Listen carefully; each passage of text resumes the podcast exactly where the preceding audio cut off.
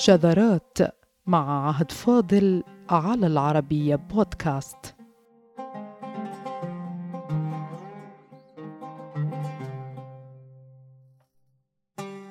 يستعمل علماء اللغة المعاصرون مصطلح الفجوة للإشارة إلى حاضر النحو العربي وماضيه لتكون الفجوة تعني حلقة مجهولة لم تعرف. تطور فيها النحو على الشاكلة التي نعرفه بها الآن. فلا يمكن الجزم بالآلية التي انتقل فيها الكلام من الفصيح إلى النحوي على اعتبار وجود فجوة ما لم تكتشف بعد. ولم يجانب الصواب المفكر العربي محمد عابد الجابري في كتابه تكوين العقل العربي عندما وصف النقلة التي شهدتها العربية في تطورها بالمعجزة من لغة سليقة إلى لغة نحو. وعند هذه النقطة أي بين لغة السليقة والفطرة والطبع ولغة النحو والعلم يصف العلماء المعاصرون ذلك الزمن أو تلك المرحلة بالفجوة. فهل لتلك المعجزة أو الفجوة من أصل في واقع الحياة العربية؟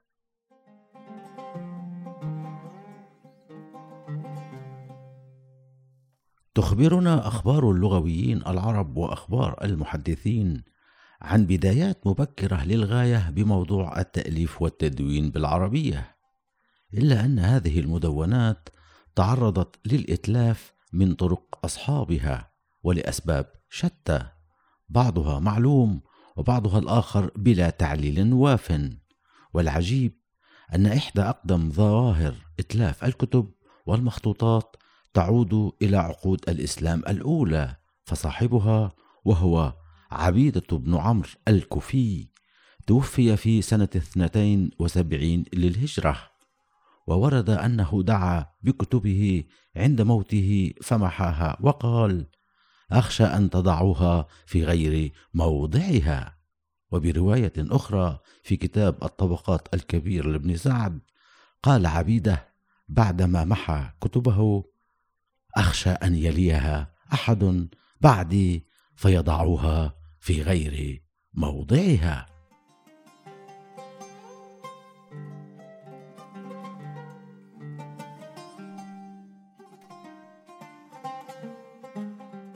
بداية فظاهرة دفن الكتب أو حرقها وإتلافها وغسلها تعود إلى محاذير ما كان يعرف بكراهة الكتابة.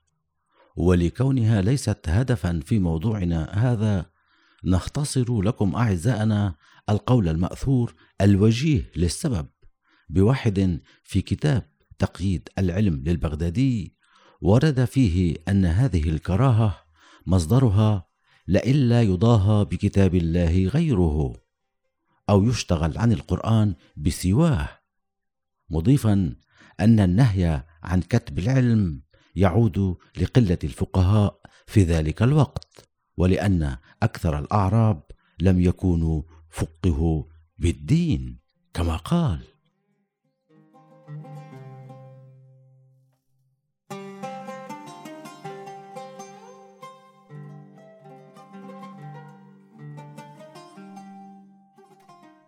ونكمل بقول آخر للنووي في شرح صحيح مسلم إنه كان هناك بين السلف من الصحابة والتابعين خلاف في جواز كتابة الحديث ثم أجمعت الأمة على جوازها واستحبابها. وبعامة أعزائنا كان القلق من الكتابة إضافة إلى ما سبق هو الخوف من الوضع في المكتوب من خلال الدس المتعمد أو التصحيف والتحريف فخاف كثير من السلف من كتابة العلم لمجمل هذه الأسباب وغيرها.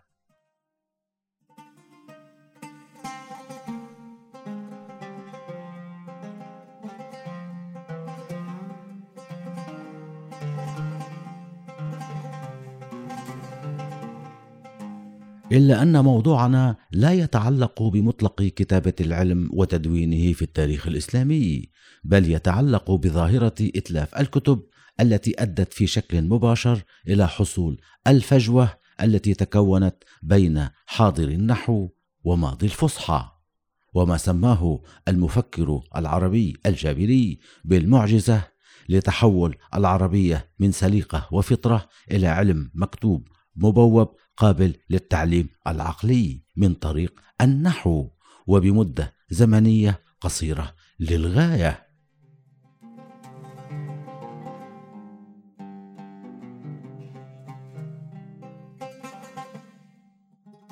أعزائنا وعلى الرغم من أن الهدف التركيز على لغويين احرقوا كتبهم إلا أن إتلاف كتب آخرين قد يتضمن تاثيرا على تاريخ علم العربية نفسه.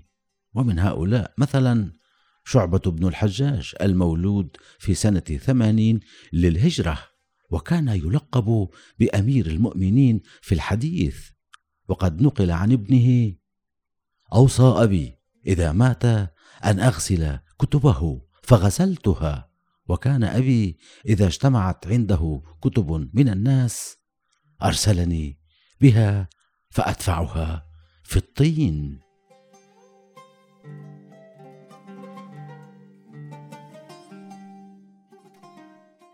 وهناك واحد لا يقل شأنا ومنزلة عن شعبة وهو سفيان الثوري.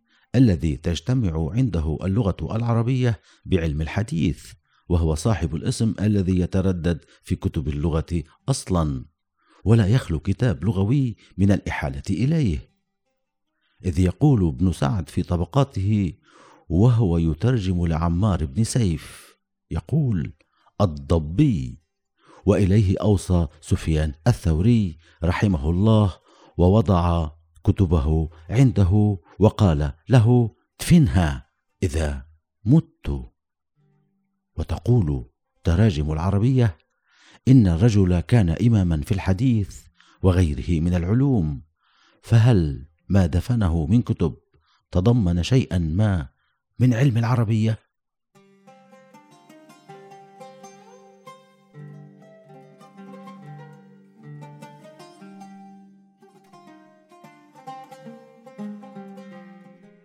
وعندما أراد التوحيدي أبو حيان أن يدافع عن نفسه بعدما قام بإحراق كتبه وأنكر فعلته أحد الأشخاص ولامه في ذلك فقال له التوحيدي في رسالة منشورة في معجم الحموي عن الأدباء قال فيها وبعد فلي في إحراق هذه الكتب أسوة بأئمة يقتدى بهم ويؤخذ بهديهم ويعشى إلى نارهم. وكان أيها السادة ممن ذكر أسوة وأئمة يقتدى بهم كما قال في رسالته سفيان الثوري فقال عنه.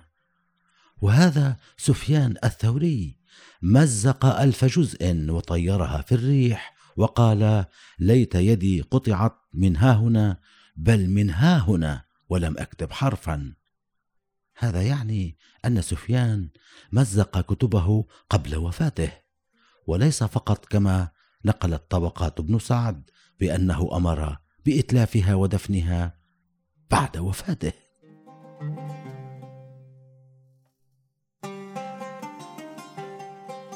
قصص حرق الكتب كثيرة وقديمة ومتعددة الأسباب إلا أن جوهر موضوعنا اليوم أيها السادة عن واحدة من حوادث حرق الكتب تتعلق راسا بتاريخ العربية فما سمي فجوة وما صار معجزة بزمن قصير كما وصف الجابري يعود بجزء من أسبابه إلى حرق كتب لغوي عظيم قيل فيه الكثير هو ابن العلاء أبو عمرو. فهذا الرجل أتلف كتبه أيضا إلا أن لإتلاف كتب هذا الرجل بصفة خاصة اثرا عميقا بتاريخ تطور اللغة العربية. فهذا التطور لم يخلف فجوة إلا لأسباب تاريخية وعلى رأسها حرق المصادر. فهذا الرجل أحرق كتبا ملأت بيتا إلى السقف. كما تقول روايات سنأتي على ذكرها في مكانها.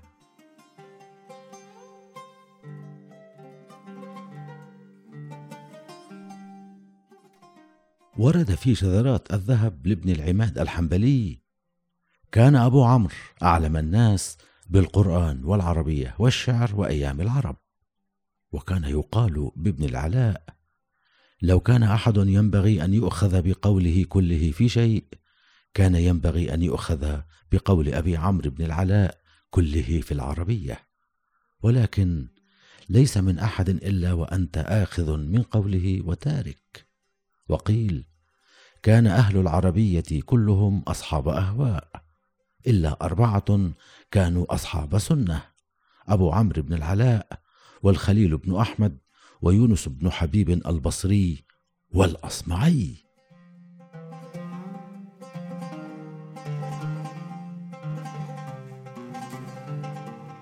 وفضلا من أن ابن العلاء من القراء السبعة ومن أعلم الناس بلغات العرب فإن تلاميذه صاروا أئمة العربية من بعده. إذ يتفق على سنة 154 للهجرة تاريخا لوفاته. ويتفق أيضا على أن من تلاميذه الذين صاروا رؤساء للعربية الأصمعي وأبو عبيدة وسيبويه والفراهيدي الخليل بن أحمد وسواهم من في طبقتهم. هذا يعني أننا أمام أحد أعظم رؤساء العربية على مر دهورها بلا مبالغة. فهل هو حدث عادي أن يقوم أحد القراء السبعة ومن مواليد أواسط القرن الأول للهجرة؟ ومن أعلم الناس بالعربية أن يقوم بإحراق كتبه التي لم يعلم ما فيها تماما. كلا أيها السادة فالفجوة في تاريخ النحو العربي ليست لغزا كونيا بل مسألة تاريخية ومعرفية تراكمية.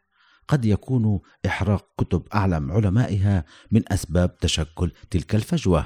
فنقول إن فلانا أو فلانا خرج بأول كتاب في النحو.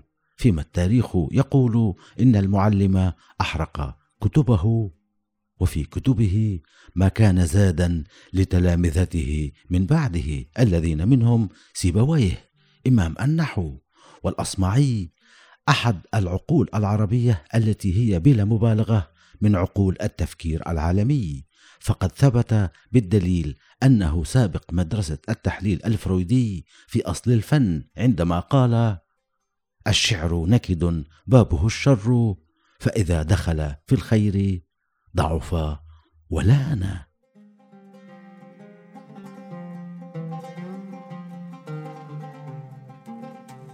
تقول الروايات أيها السادة ولا يوجد أي اختلاف بين المؤرخين عليها. إنه في لحظة ما قرر ابن العلاء حرق كتبه وتتجه أغلب الروايات للقول إن السبب في قيام الرجل بإحراق كتبه هو تنسكه أي أنه بعدما تنسك قرر التخلص من كتبه. والسؤال هنا ما الذي في كتبه يتناقض مع التنسك؟ كي يقوم بإحراق كتبه التي وصل ارتفاعها إلى السقف.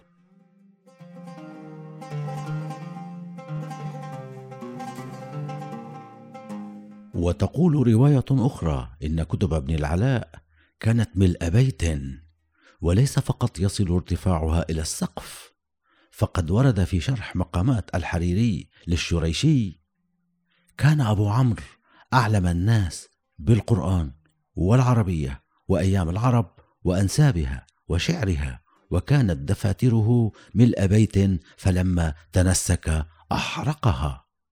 ويضيف فلما اسن اختلط بالناس واحتاجوا إليه فعول على حفظه فأملى من حفظه كتب الناس ووقع عليه الإجماع. أيها السادة كتب تملأ بيتا أحرقها صاحبها. فيا ترى كم ذهب معها الشيء الكثير من علم العربية حتى وصلت الفجوة. فقد جاء في إنباه الرواة للقفطي رواية مختلفة عن ابن العلاء فقال بالنقل كان أعلم الناس بالعرب والعربية وبالقرآن والشعر وكانت كتبه التي كتب عن العرب الفصحاء قد ملأت بيتا له إلى قريب من السقف ثم إنه تغير فأحرقها كلها. وكانت عامة أخباره عن أعراب قد أدركوا الجاهلية.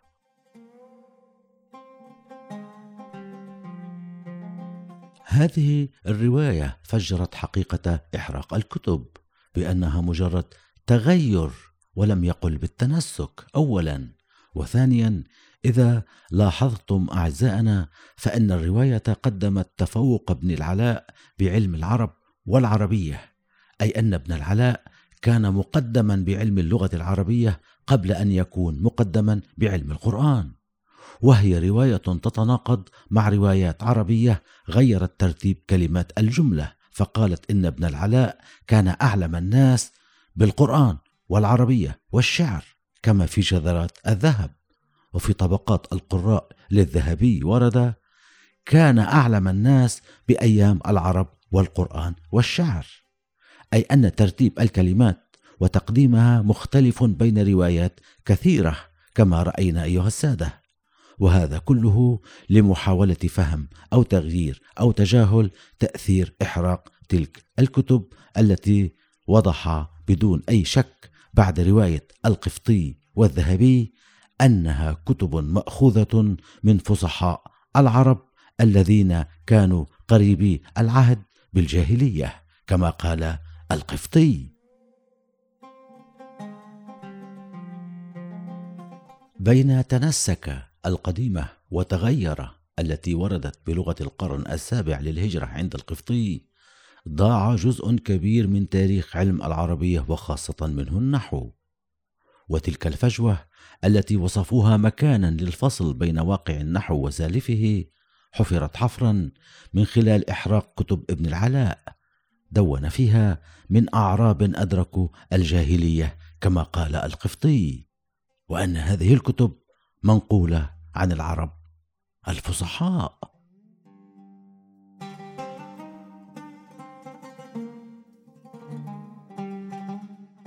لهذا قال ابن كثير في البداية والنهاية عن ابن العلاء أحد أئمة القراء. كان علامة زمانه في الفقه والنحو وعلم القراءات. يقال إنه كتب ملء بيت من كلام العرب. ثم تزهد فأحرق ذلك كله ثم راجع الأمر الأول فلم يكن عنده إلا ما كان يحفظه من كلام العرب. أي أن كل كتبه التي أحرقها من كلام العرب أيها السادة. ويبدو أن ابن العلاء كان علما مفردا بالأخذ من البدو. ففاق علمه علم التصريف في رواية توضح شخصية الرجل وقيمته وقيمة ما يعرفه عن العربية. تقول الرواية المنشورة في كتاب مجالس العلماء للزجاجي.